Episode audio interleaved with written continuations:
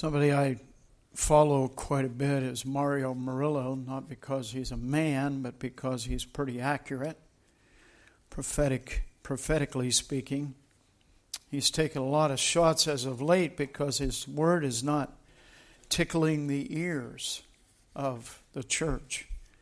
He had a word back in November 2019, um, and he prophesied a destructive time he said this Why does the American church think she is successful? Her outward success hasn't even tapped the brakes of our impending national disaster. I wish I could say we had stopped the flood of filth and addiction. I'd even be happy if I could say we have slowed the flood, but no, as the flood rises, we take pride in how well we can keep people safe and dry in artificial arks of glass and stainless steel. We celebrate things that are utterly irrelevant in the disaster that is even now at the door. Um, and he talks about the old prophetic word. I remember when the Kansas City Chiefs won the Super Bowl, the church went crazy because 20 years ago, a prophet that's now dead, Bob Jones, prophesied that when the Kansas City Chiefs win the Super Bowl, revival, national revival will come. Tons of Christians, churches preached on it. Revivals here, revivals here, revivals here. No pandemic was here.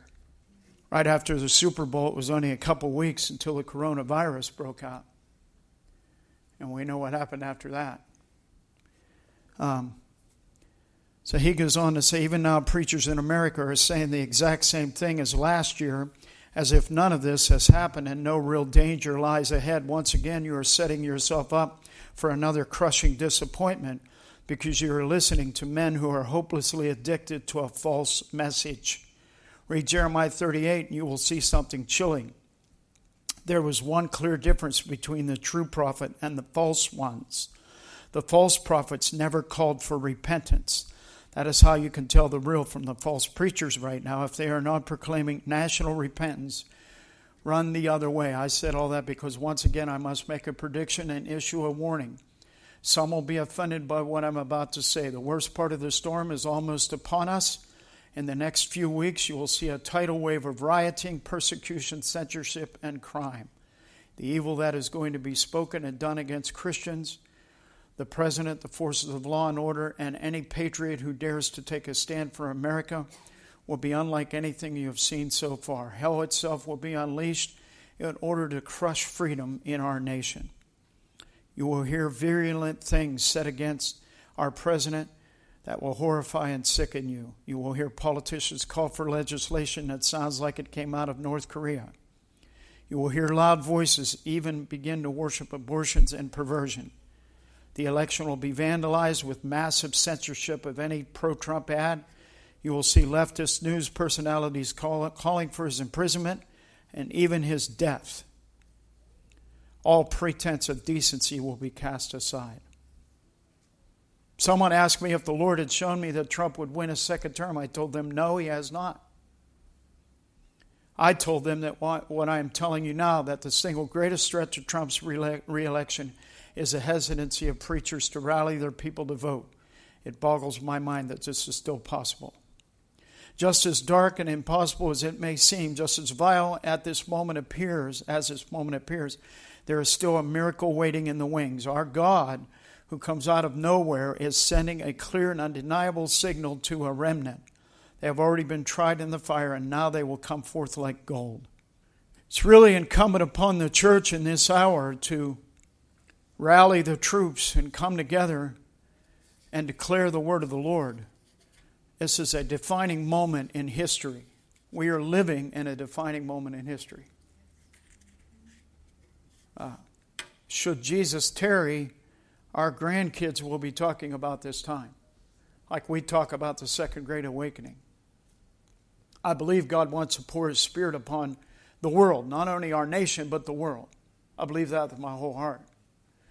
But it's incumbent upon us. God offers it to us but if we keep heaping to ourselves preachers that all they want to preach is prosperity and blessing, instead of us getting down to the national disaster that we're now faced, while we're preaching that kind of thing, they just passed a law two, two days ago. Supreme Court recognizes um, gays, transgenders as a class of people that we can no longer, um, what word am I looking for? Um, racial equality. They're equal now. So that's going to come and bite the church very soon because now churches, Christian organizations cannot refuse somebody employment because of their lifestyle. It's against the law. It's not only not good, it's against the law now. And so many churches are going to unfortunately acquiesce to that so they can stay open and stay clear. But some churches will not, and uh, Christian organizations will not. And so we're seeing a line of demarcation right now. It's incumbent upon the church to come awake. We've got to be actively involved in the kingdom of God. We just can't sit by with our ticket in our back pocket waiting for the return of Christ. We've got to get involved. This generation is absolutely needing a earth shaking, atmospheric changing revival. Father, we pray tonight, God. We pray tonight for our nation. We pray for this world, Lord, all across this world right now. There's so much darkness. The enemy has been allowed to have his way. Lord, we've the tares that were sown among the wheat are just now beginning to show when it's close to harvest. And they're, they're being shown for what they are and who they are. And they've gathered a mass of people to follow them, but they're false prophets and false teachers and people that are not preaching your kingdom, God, I pray that you would remove them, expose them, have them uh, known by people, and Lord, that your word might be preached, that your word might be heeded, that your church might come out from the places of darkness that we've been in for so long, and that we'd actively involve ourselves in preaching the kingdom both with our words and our lifestyle. Lord, what we spend our time doing, who we spend our time speaking with. God, all of that needs to come to the, to the front, Father. We can no longer look at football games and dead prophecies to change things. It's going to be us. It's always been us, Lord. It's been your church that you've left here. And so, Father, stir us up, Lord, for this defining moment in our lives in Jesus' name. Amen. You know, the moments in history that changed lives were full, we see a bunch of them in the Word of God. The Garden of Eden, one choice made by Eve changed history. Their children, Cain killing Abel. Noah's Ark was a defining moment in history, wiped out the whole world except eight people. Moses, I mean, you know, Moses changed the whole generation, birthed a nation because of his obedience. David, 14 year old David, wanders on a field of battle and kills Goliath and changes the whole direction of a nation. Esther gets picked out of a bunch of women and gets to be the, the queen and saves a nation. In our history, moments where you and I remember. Most of us were alive. I think everybody in this room was alive uh, when Kent State happened. Remember the four that were shot in Kent State changed the whole. Well, these two guys back here weren't. Uh, but it changed the whole course of, of a generation. Woodstock changed the whole course of a generation. One afternoon in Dallas, Texas, Assassination of JFK changed a generation. One thing. Martin Luther King shot in 19 was it 1963 or 68? 68. Changed the course of a nation. 911 woke up on a sunny morning and in a matter of 3 hours changed a whole nation. Everybody marks their time on what happened in that 15 or 20 minutes between the two jets that hit the Twin Towers. And most recently, COVID 19, never heard from, never heard about until January, late January, early February, in six months has changed everything. It's a household word now. And then, of course, the death of George Floyd. One occurrence. And I think if we as a church do not seize the moment that we're in, we're going to let it pass. And I don't know in our generation if we'll have another moment. I don't know if we'll have another moment. I think things will get worse, wax worse. Uh, things are already beginning to see. We see, saw things in the last month or so that we never thought we'd see before. Whole cities turned on their ear. But I believe the church, this great move of God that has been planned before the foundation of the world, I believe is happening in our generation. You and, all, uh, you and I are alive for that. God will show up and change everything. We see it in the book of Acts, Acts chapter 1. Jesus ascended, Matthias, Matthias was chosen, and in Acts chapter 2, we know the baptism in the Holy Spirit happened. In Acts chapter 3, the manifestation of the, the uh, baptism happens, persecution comes, but that one moment in the upper room changed forever the course of history. Could we be at that moment right now? Could we be at that moment right now? I believe we are. And God's grace is allowing us this moment of time to really get a hold of what God's saying. He will not do it. You've heard me say, I think I said on Sunday again, without God we cannot, and without us He will not. Our partnership needs to be with the Holy Spirit. We can be rocked to sleep so easy.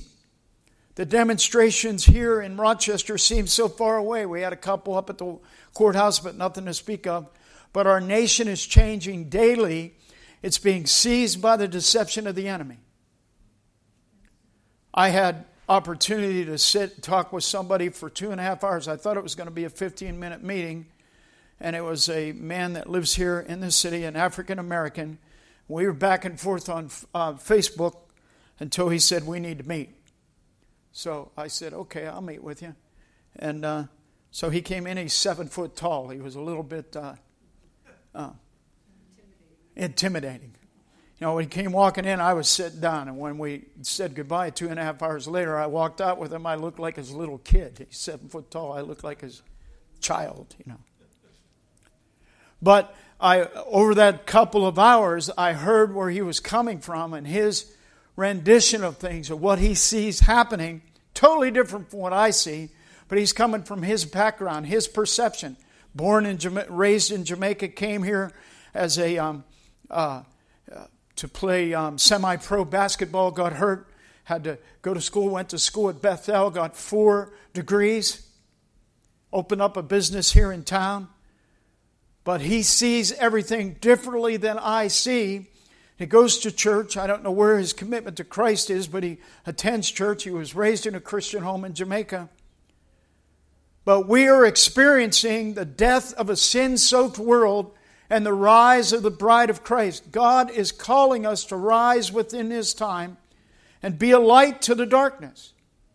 Because a lot of this darkness that's happening is due to the church playing footsie while the world burns. How many know we want to get back to chicken dinners and, and Friday night parties?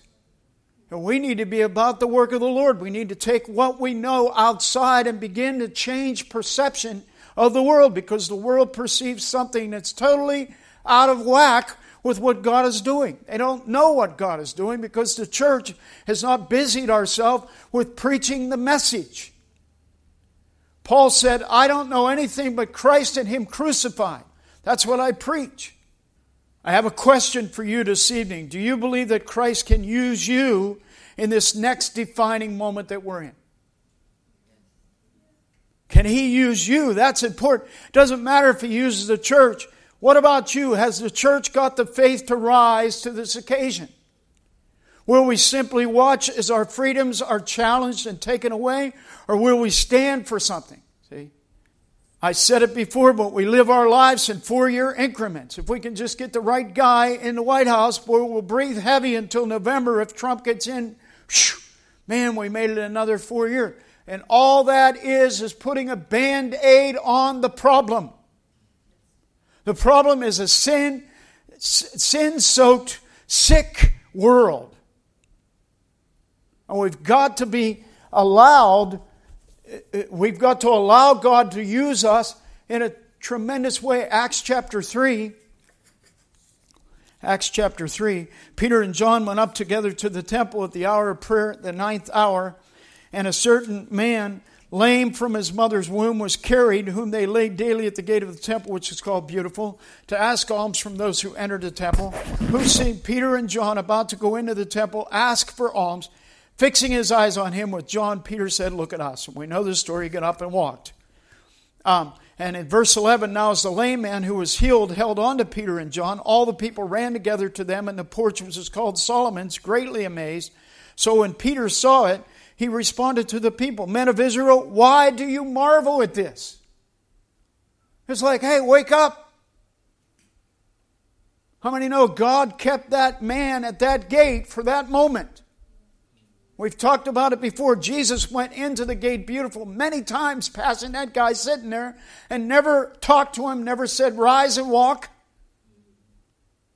Because he was waiting for that moment to spurn the area on to great what what continued was the revival thousands were saved and one one of them one of the reasons why is this lame man walked you and I need to respond to the spirit of God when he tweaks us we've been so used to giving it to somebody else and just letting it up for a couple of people and and I'm sorry when we have prayer you need to be at prayer Get on your face, cry out to God with us.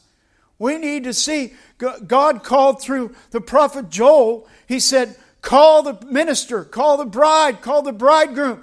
Get them between the porch and the altar and cry out for revival. And if we really cared, if we say we care like we say we do when we talk, oh, I care, I want revival to come, I want Jesus to do something.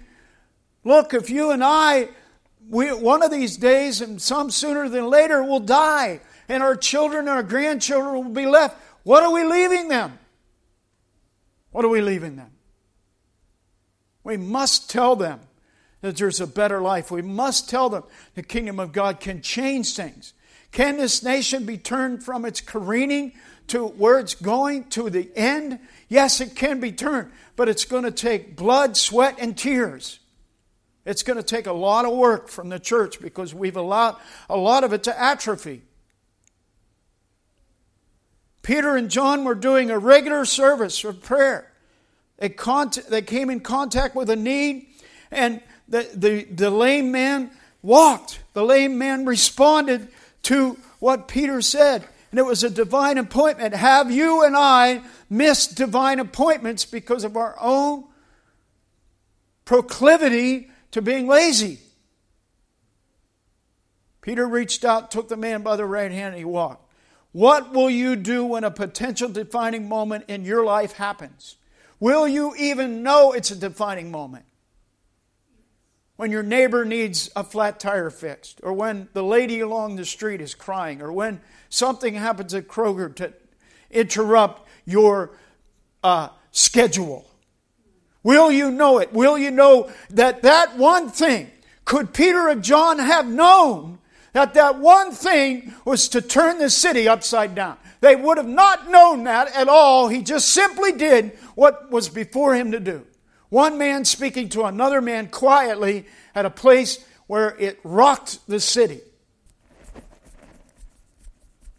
And Peter said, Men of Israel, why do you marvel at this? Or why do you look so intently at us as though by our own power or godliness we made this man walk? He went on to talk about Jesus.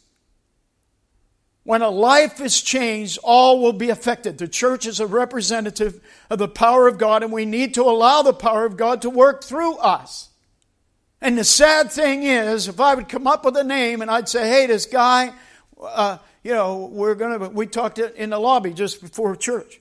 Man, what if Mike Pence is going to maybe come? He comes every year for the fireworks in Culver, and we laughingly said, let's invite Mike to come to church to speak. How many know if I, if I announced that Mike Pence was going to be here to speak on Sunday morning, we'd have to meet in the gym and all the chairs we had. Plus, this room would be full. And the outside would be full. Why? Because we're drawn by a name. Come on, somebody. What happened to saying Jesus is going to be here on Sunday morning? Come. We can't even get people that are part of the church to come every Sunday. We have a great need in this hour to see God move powerfully, a great need to see Him move in a powerful way. The main problem is we cannot get out of our own way. Can't get out of our own way. We are inundated with people who want to be the one that accurately tells what is going to happen. We've got all kinds of people saying, Hey, I got a word from the Lord. I was in prayer this morning and I got this vision. And they write the vision, and it's a bunch of words that mean nothing, that have nothing to do with what's going on. But they get a following and they get money and they go to this place and go to that place. Instead of weeping, we're sleeping. We ought to be weeping into the condition of the world. Instead of praying, we're talking. Instead of telling, we're selling. Somebody writes a book. I'm not against books, I wrote a book myself. But let's do it for the purpose of extending the kingdom, not extending our fame. The church in America has not taken this thing seriously at all. The condition of this nation is ripe for repentance, followed by an earth shaking revival. But it's going to have to take people that are going to tell the truth in this hour. For too long, we've either argued about the power of God, we ignored it, we relegate the power to a few evangelists, the operation of signs and wonders, or lack the faith of, to obey what God said. God wants to work through every one of us. When the people gathered, Peter preached Jesus. It was not about him, he didn't promote himself. He said, It's not about me, it's about Jesus Christ. What kills defining moments in the church is reap, heaping everything to ourselves. What's the major thing holding back the signs and wonders so desperately needed? It's because people want to take the spotlight. We have somebody come into town and everybody gets excited. When they leave, everybody goes back to their work. How many know the Holy Ghost is the one that we've got? And He doesn't leave, He's here. One thing about talking about God is He hears every word. How many thousands of dollars do we spend every year to, uh, to capitalize a move of God and to make it our own? We do not need to touch the godly thing, the holy thing. When the man reached out to touch the ark, he was killed. Why? Because he was touching the holy things. And when we reach out and touch the holy things of God, movements stop and die. And there's a reason for that because God is the only one that's going to get the glory. Not some person. We raise people up. This is not the hour to build more names, my friend. The only name we are called to proclaim is that of Jesus. It's the only name. Peter said, Why do you look at us? If what you aim to do is get the spotlight on you, it will be a short lived moment in history. But if you put the spotlight on Christ, it will be a change in our nation. Isaiah chapter 44 and verse 6. If you have your Bibles, Isaiah 44, Isaiah 44 and verse 6. Thus says the Lord, the King of Israel, and his Redeemer, the Lord of hosts. By the way, the pre incarnate Christ. I am the first and I am the last. Besides me, there is no God. And who can proclaim as I do? Then let him declare it and set it in order for me, since I appointed the ancient people. And the things that are coming and shall come, let them show these to them. Do not fear nor be afraid. Have I not told you from that time and declared it? You are my witnesses. Is there a God besides me? Indeed, there is no other rock, I know not one. And God's message is still that today. Do not proclaim some other God or some other movement. And I fear that the church, especially in America, has preached another Christ. One that is not real. One that looks aside from sin. How many know God doesn't look aside from sin? Yes, He has grace and mercy, but He will not pour His Spirit out on a sin filled church. Acts chapter 3 and verse 16 Peter says this, and his name, through faith in his name, has made this man strong, whom you see and know. Yes, the faith which comes through him has given him this perfect soundness in the presence of you all. Yet now, brethren, I know that you did it in ignorance, as did also your rulers. Peter called attention to and preached Jesus Christ as we should. God needs you to be obedient to the call that is on every Christian right now. Obedient to the challenge, obedient to the call. The only thing standing in the way is us. I believe the only thing that's standing in the way of Jesus Christ pouring out His Spirit is you and me. And the sooner that we repent and get ourselves in where God is, once we line up with God and we become one with Him and His purpose, nothing can stop the coming revival. Nothing. It will absolutely change the face of a nation. But I believe now, in this time when the harvest is ripe, the tares are beginning to show. The false prophets, false apostles, false pastors beginning to show. And I want to just, just for uh, review, let's go through what we should be standing on, the tenets of our Christian faith. Number one, we need to quit apologizing for God. God, well, God is a, you know, God's a benevolent God. He's a graceful God. He is all that. But how many know if God says it, you better believe it? God says it, you better believe it. It's not going to change. There's one true God, personal, infinite, self revealing, all powerful, all knowing, everywhere present, self existent, sovereign, and eternal. He's righteous, holy, loving, merciful, and redemptive. He's a Trinity, three eternal persons, the Father, Son, and Holy Spirit. He's also one. He is in perfect unity, and what he says, his word, is final. We could try to dress it up and tell people, well, well, you know, uh, that's, that may be true, but let me try to explain it. No, don't try to explain a word of God. Speak it and allow the Holy Spirit to travel in on that and convict hearts. Come on, somebody. It's a living word that we're speaking. Why do we feel we have to say something and then explain it away? Well, this is God. He, does, he hates sin, but He loves the sinner. Well, put the accent on hating sin. He not only hates sin, if you're sinful and you're not repentant and you're not a Christian, when you die, you're going to a Christless eternity. You're going to hell. Yes, grace, mercy, all of that, but it's God. The Scottish theologian John Baillie said this We must remember in discussing God that we cannot talk about Him without His hearing every word we say. We may be able to talk about others behind their backs, but God is everywhere. Yes, even in this room right now. Therefore, in all our discussions, we must be aware of His infinite presence and talk about Him, as it were, before His face. God's God. He's not going to change things because we're uncomfortable. I don't know where we got this thing that crept in the body of Christ these last 20 years or so. Oh, we don't want to say that will make somebody uncomfortable. The whole idea of user friendly, seeker friendly churches was we don't convict, we don't want to make people feel bad. We want them to come and sit in our. How can somebody come and sit in a church and, and live a gay homosexual or living with somebody or uh, sin and not be convicted after five, six, ten years? Still coming to the church, but their life hasn't changed. And we call that success. Second thing we need to believe is revelation.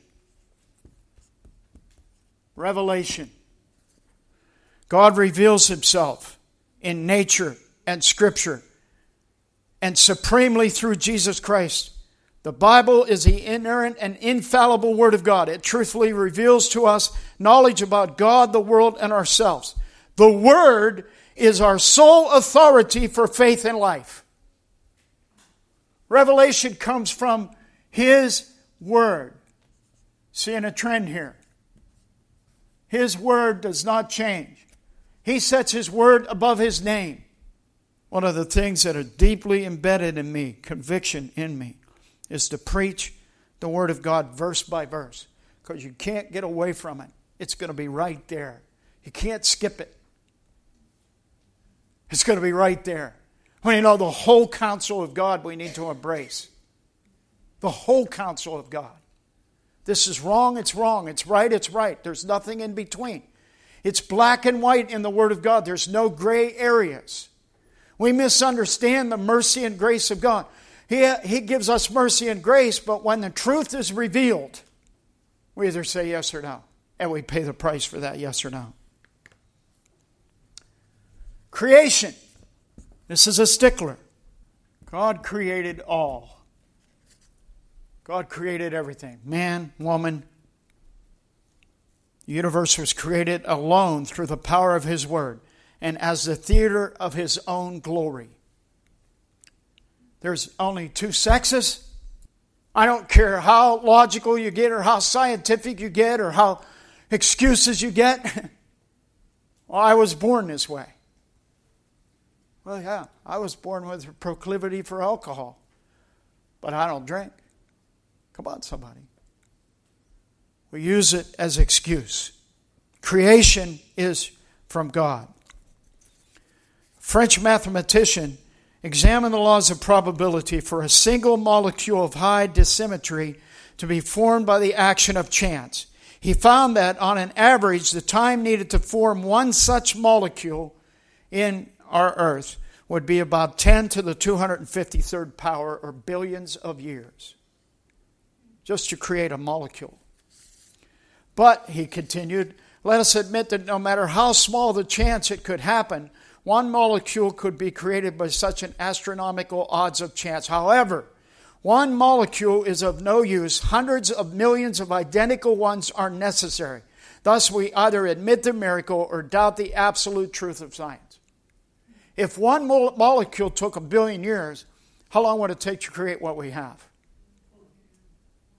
Infinity. These scientists that say the earth is 16 million years old missed it by about 3 trillion years. If this is true.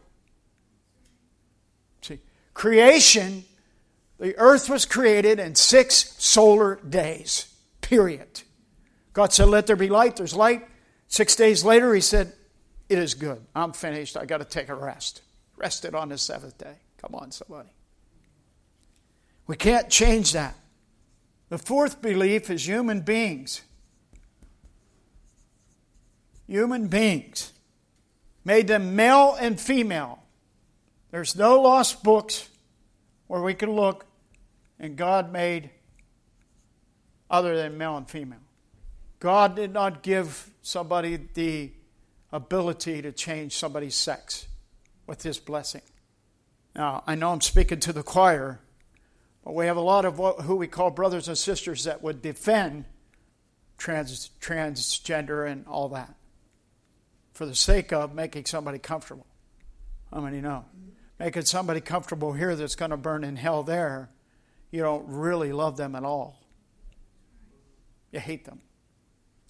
If you're really going to tell somebody it's okay to live that lifestyle, you don't love them at all. You say it's because you love them, you don't want to upset them. No, you hate them. You want them to go to hell. You can't have anything in between that. Human beings are created by God there's sin involved with them. They need to come to the salvation of the Lord Jesus Christ, but He made them male and female. Who is Jesus? He's the only one, the perfect eternal Son of God. He was united as a man, the hypostatic union, fully God, fully man. He lived a perfect, sinless life. He suffered and was crucified for sins, buried and rose again, according to the scriptures. Jesus Christ is the center of, of the universe. He's the beginning, the end, the first, the last, the Alpha, and the Omega. We can't preach anything else. People don't come to, to salvation by any other name than Jesus. Come on, somebody. Universalism is a big thing in the church. We don't see it here because hopefully nobody here believes that. If you do, let's talk afterwards. But a large amount of the church and more and more every day are believing there's many ways to get to heaven. There's only one way and one door, and that's Jesus Christ. It doesn't matter if you're Jew or Gentile, it doesn't matter if you're Spanish or German. The only way to get to Jesus is get to heaven is through Jesus Christ. And you could say over and over again how he preached himself. He said, I am the door. No man gets to the Father except through me. So Jesus is the only way. The church has been uh, tempted to make it easy. Again, I'm picking on seeker friendly churches, but I love picking on seeker friendly churches. So we make the, we turn the whole thing around. We turn the, the um, what am I, what am I thinking of? The word missing. Yeah, we turn the funnel around. We make it so wide that anybody could come. Then we give somebody coming to church, and finally we tell them, "Well, you can't do that, and you can't do this." What do you mean I can't do that and do this? You told me that Jesus loves me, and I can come to church and feel good. Well, you can't live that lifestyle. No, Jesus said, "Narrow is the way, and straight is the gate that leads to eternal life, and few are those who find it." Are you there? I could preach on that "find it" for a while. There's no other way to get to heaven except by Jesus, and it's by grace alone, personified in Jesus Christ. This is one of the most heinous sins that the church is involving itself in in this last days. As we just get people's body being in the right place means they're saved. Or they've said a prayer after you and they don't know anything more about the Word of God than the worst sinner. But because they said a prayer and their body is in a building, they're going to heaven. Someone said that 85% of the people attending church will probably go to hell. Going to a building doesn't make you a Christian. But that's the kind of gospel that's been preached, my lifetime at least. People pack a building, you know. Oh, there's a good church over there. They got 3,000 people. How many know anything about Jesus? You know, the hour on Sunday morning is the most spiritual time in the world. Everybody's spiritual during church. And then they go home and live like they want. Salvation by grace alone, through faith alone, in Christ alone. He died as our substitute and was raised victorious over death in his bodily resurrection. We believe on him, we trust on him. But it's by grace. It's not by works. It's not by doing anything good. You could give all your money away. You could do all sorts of things. If you've not received Jesus as your Savior, we need to warn people you're going to die and go to a Christless eternity. Oh, that every church would fill its pulpit with men and women that are unafraid to preach that right there. If you don't have Christ in your heart and your life has not changed, you're going to hell. You're comfortable right now, there's coffee in the lobby, but when you go die, you're going to hell. And if you preach that kind of thing, the truth is, big buildings would empty out. I'm not going back there, they condemned me. No, we're trying to tell you if Jesus is not your Lord, if you haven't made him your Lord, you're going to hell. Billy Graham said 90% of the Christians, he, he didn't say 85, he said, Billy Graham said 90% of people that go to church are going to hell. Where are we at? In our endeavor to change, we've got to live these things right here. Talked on Sunday uh, to the women. I hope you all still love me. Sunday, this next Sunday, we're going to talk to the men, but how many know the importance of family? Without the family, we're done. The family is God's gracious and loving creation. And it's given to us for protection and partnership. Sex has become something that we don't even talk about in good terms anymore in society. It's a good gift, it's a covenant of marriage between a man and a woman. It's a beautiful thing. Family is important, and we need to get back to family. We need to encourage. It's so easy to get a divorce now, you don't need to even. Used to be hard to get a divorce. Come on, somebody. You can get a divorce. Show up at the courthouse and say, I don't want to live with this person anymore. They used to have a year wait. Do they still have a year wait in Indiana? No, I mean, you get a divorce, you say, well, irreconcilable differences. Okay, irreconcilable differences. What's that mean? It means you didn't try. Now, there's exceptions to the rule. I understand that. But for the most part, we have thrown down the gauntlet on the family. So you don't need to. We've redefined what family is. Three out of five black women will have an abortion in most major cities. There's more abortions than there are births. Talk about the Black Lives Matter. If they really cared, they'd do something about that. They'd close down Planned Parenthoods. They'd get counseling for women, build shelters. Government and society.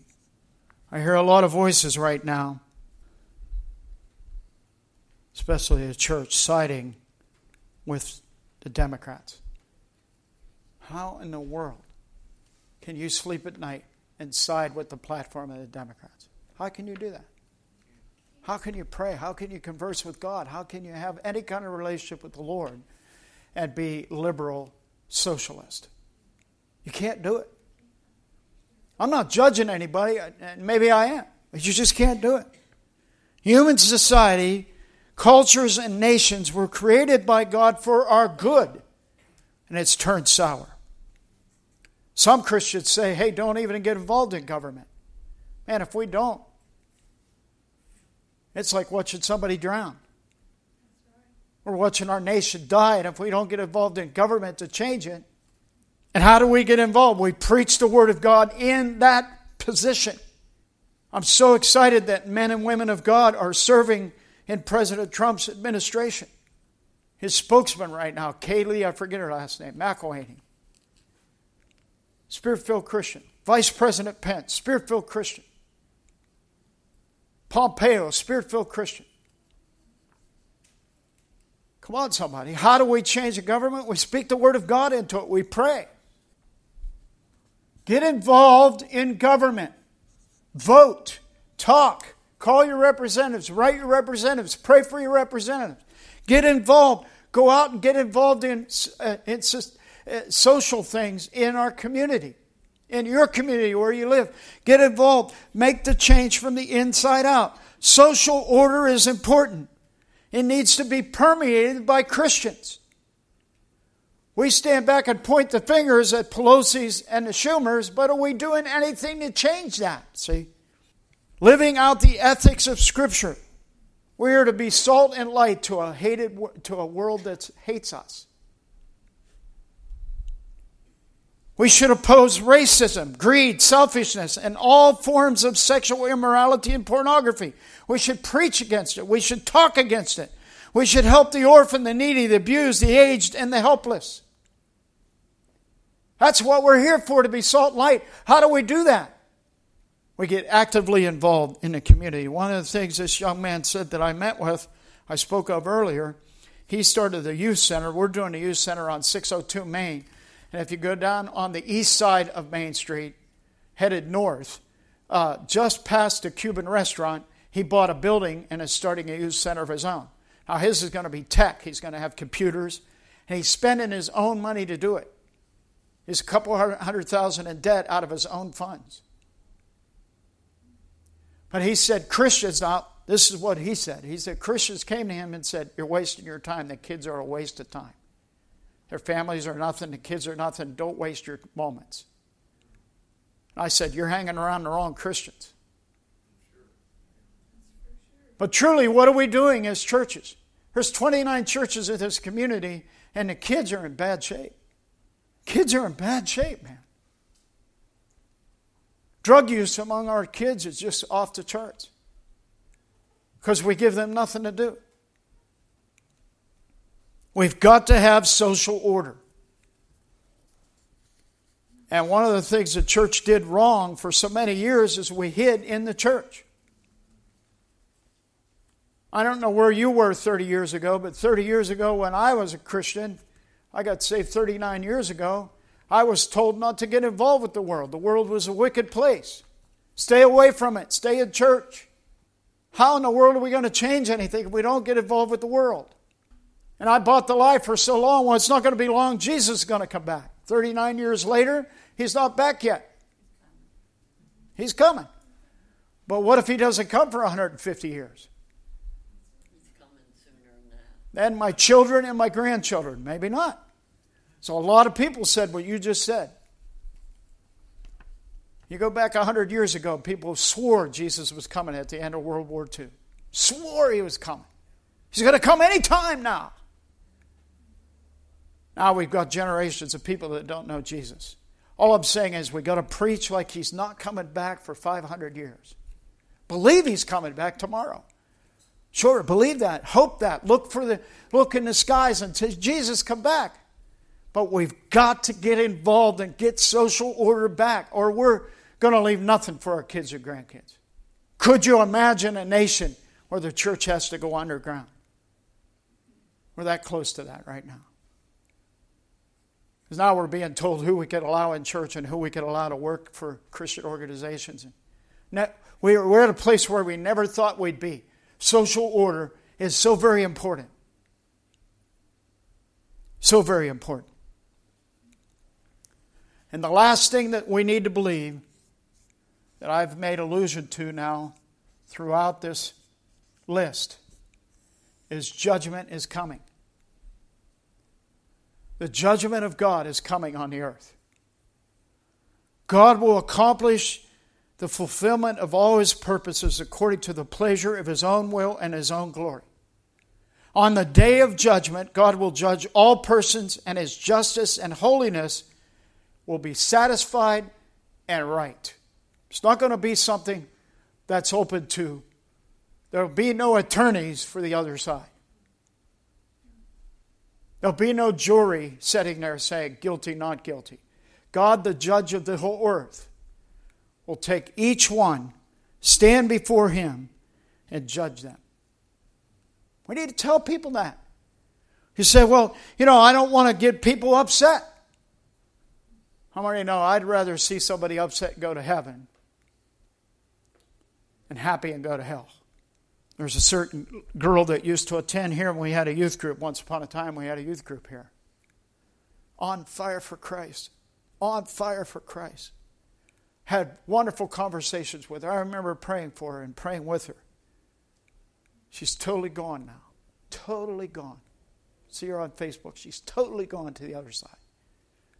Making sexual things on, online and swearing and cursing, taking the Lord's name in vain. And I want to tell her, I want to reach out to her, I want to tell her, well, if you don't repent, you're going to hell. Judgment of God, it's real. It's not anything, it's not a pleasant thought that we're thinking about. And we don't really like dwelling on it. Let's talk about something else, not the judgment of God, but it's real and it's final. It's not a judgment that's going to just be for a little while and God will get a reprieve and grace. No, on that day, that judgment will either send us one place or another. And this is a word for us as well. It's time to clean up our act as a church and as individuals. If there's anything in your heart that's keeping you between you and God, take it out. Because if what Gene just said is, is happens, Jesus come back, that's, that's the end. There's no reprieve. There's no, can I get an extension on this relationship? There is none. So we've got to believe God at His Word. We've got to believe His revelation is the only revelation. We've got to believe God created all and He's in charge of it all. He made human beings. Jesus Christ is the only way. Salvation by grace alone. Don't look at somebody's life and say they're a good person. If they don't have Jesus, they're not a good person. Family is so very important. Do everything to strengthen your family. You say, what, what does that make a difference? Yes, it does. It's one stronger family. It begins with one. Come on, somebody. Get involved and pray for government and society. We don't need to, you know, it's not our salvation. But without it, disorder comes. Social order. Man, we've got to talk to our children, our grandchildren. We've got to talk to the educational process. I'll tell you what, three and a half years at the school board level, I'm actually sick at my stomach of what I see in education. Sick at my stomach of what's being passed off as being education. Man, we need to speak to it and reform it. Somebody needs to get a hold of it.